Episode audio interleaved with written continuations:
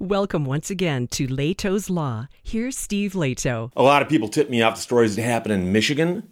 And so John sent me notes and Steve, check this out. I think it's happened near you there in Troy, Michigan. Troy, Michigan. And Troy is a town right next door to the city I grew up in, which is Birmingham. And Maple Road, which is a fifteen-mile road, runs east-west through Birmingham. And if you head east on that road, it takes you right into Troy and then to an area with a whole bunch of car dealerships, a whole bunch of car dealerships. So you want to buy a car in Oakland County or in that area, you can just boom, boom, boom, boom, boom. All the car dealerships are right there. A lot of activity happening there because of car dealerships, including this story. Driver of car hauler shows up drunk to dealership in Troy, tells police he hadn't had anything to drink since the night before, and I'll editorialize, ain't no one believing him. So here we go. From W W J, which is News Radio nine fifty, a car hauler driver from California has been busted for a third drunk driving offense after showing up drunk at a dealership in Troy last week. According to the allegations, Troy police officers were called to Mike Savoy Chevrolet on Maple Road around four thirty in the afternoon on Monday after employees at the dealership suspected the driver was drunk. So he got there. And people there said, oh, I think this guy's drunk. Somebody called the cops. Officers showed up. They found the truck and spoke with the driver. And it was apparent to officers that he was intoxicated, the officials say.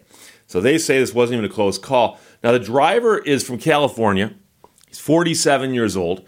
He, he said he'd been drinking the night before, but he said he had nothing to drink today. So this is, like I said, at four thirty in the afternoon. And generally speaking, if you're drinking the night before, uh, let's let's go with the technical definition first. You know, uh, does that does the night before end at midnight, or does it does it end at three a.m. or does it end at uh, three thirty p.m.? I don't, depends on your definition of the night before.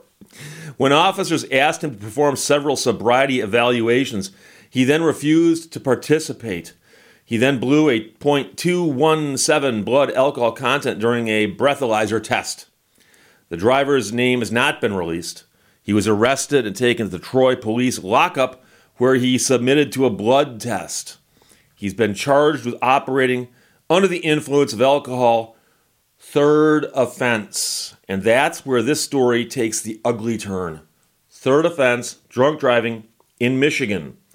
Now, I've mentioned before, uh, earlier in my career, I handled some drunk driving cases. I only handled firsts. First offenses, because those are, are much less harsh. Uh, it's it's something that's something you deal with. And also, I personally, I personally have met a lot of people who got a first offense drunk driving who said, you know, Steve, I don't think at the time that it, I didn't feel like I was drunk. I did, and the, so the threshold is fairly low. It's been lowered over the years to, to where I think many people do not think that they are too drunk to drive. And they may have even been able to drive perfectly well to get all the way home, but they are above that limit. So the first offense in Michigan, uh, you're going to lose your license for a brief period of time, but you probably get a restricted license. Uh, you theoretically can get jail time, but you almost never do. And they just do a bunch of stuff to you to try to get you to learn a lesson so you won't do it a second time.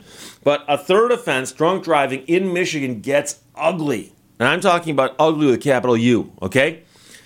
A five-year prison term is possible. It's possible. Now, I'm going to let you know right now, I pulled some information from Patrick Barone's website, Patrick Barone, uh, and he is the guru of drunk driving cases in Michigan. If you're facing a third offense drunk driving, he's the guy you call. If I knew somebody said, Steve, who do I call? I go, call him, call him. And so from his website, and I, I looked this up, but the statute itself is this long. My other hand is way lower than you think.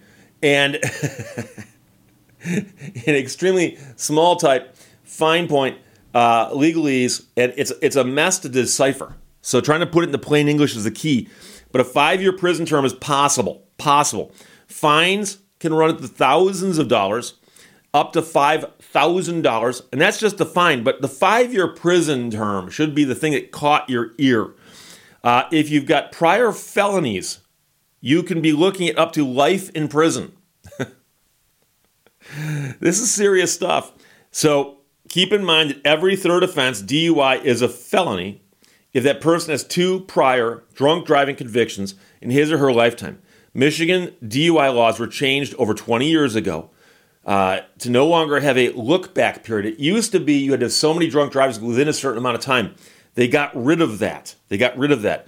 And by the way, and this is the thing that a lot of people don't realize, prosecutors in the state have national access to prior convictions in other states. Even though not all states participate in that driver's license compact, these records are searchable and they will find them. So it is of no consequence that your other state was called a D U I, a D U I I, an O V I, an O U I L, a D W I, an O U I, a D W U I, an O W I, an O W V I, an O M V I, a D U I L, or driving U B A L, unlawful blood alcohol level. So your Michigan prosecutor will obtain certified copies of those convictions to use against you in the current third D U I offense prosecution. So that's the brief summary of the ugliness that is the third offense, drunk driving, in the state of Michigan. A lot of states have got similarity. I mean, uh, the, the, the laws across the country have been changed, and in many states they've gotten to be like this. And so I don't know what would compel someone who is driving a big truck like that to be drinking to the point where they're that high of a level, point two one seven, at four thirty in the afternoon on a weekday. Now, again, I've got a bunch of truck drivers in the audience, and I suspect that a guy driving a car hauler is probably the holder of a C D L. And my understanding is that the rules for C D L guys are even stricter than the rules for civilians. And so this guy's career, if that's what he was doing for a career, may have just gotten hobbled to the point where he'll have to do something else after he deals with this. But my understanding is that if you get a good lawyer and you really put up a fight and you really dig into this, you can quite often work out a deal where you don't get five years in prison. But the point is that you're almost certainly going to jail for a length of time. It's just a question of how long it is. And again, people often ask, Steve, what's the difference between prison and jail? And and just on technical terms, jail is often a thing run by the police, prisons run by the state. But usually the distinction in the law is that if you're going to be locked up for less than a year, they'll call it jail. Get nine months in jail, six months in jail. If it's a year or more, they'll call it prison. Okay, so you get, you know, eighteen months in prison. That's that's that's the distinction. So here, this guy is potentially looking at a five-year prison term, five thousand dollars in fines, and um, could get worse. He's got prior felonies as well. And then, uh, as noted, they can get the information from other states. And, and by the way, it appears they already did, because they said that, oh, by the way, this is the guy's third. And it's doubtful that he got the other two here. Doesn't sound like it, but again, we don't know that. So it's a crazy story. It's a crazy story, and I'm sure if you were to talk to him and ask him, you know, what really happened, maybe there's something catastrophic or tragic happening in his life right now, and who knows, who knows. But the fact of the matter is that he pulled onto the parking lot of a dealership to deliver cars, and people there were so alarmed by his condition that somebody called the police. And, you know, many people, they see someone in traffic weaving around, they'll call the police. Presumably, the guy got the truck onto the lot, shut it off, climbed out, and was, was you know, he had succeeded in getting where he's going. And some people are going to say, Steve, isn't that enough? You know, he, if, he, if he did that without causing any trouble. But like I said, it was alarming enough to the people at the dealership that they called the police. And the police showed up, and like I said, point two one seven, which is quite up there. That's, that's up there. So Uh, we'll see what happens. Stories like this often don't make the news beyond this point because quite likely uh, they'll either offer him some slight deal to get him to take a plea, in which case that probably wouldn't hit the news. Uh, but if you were to take this to trial, that might. That might. So we'll see. But from W W J and Johnson, thanks a lot. Driver of car hauler shows up drunk to dealership in Troy, tells police he hadn't had anything to drink since the night before, and this was at four thirty in the afternoon on a weekday. Questions or comments, put them below. Let's talk to you later. Bye-bye. Thank you for watching Lato's Law. Wise men don't judge. They seek to understand.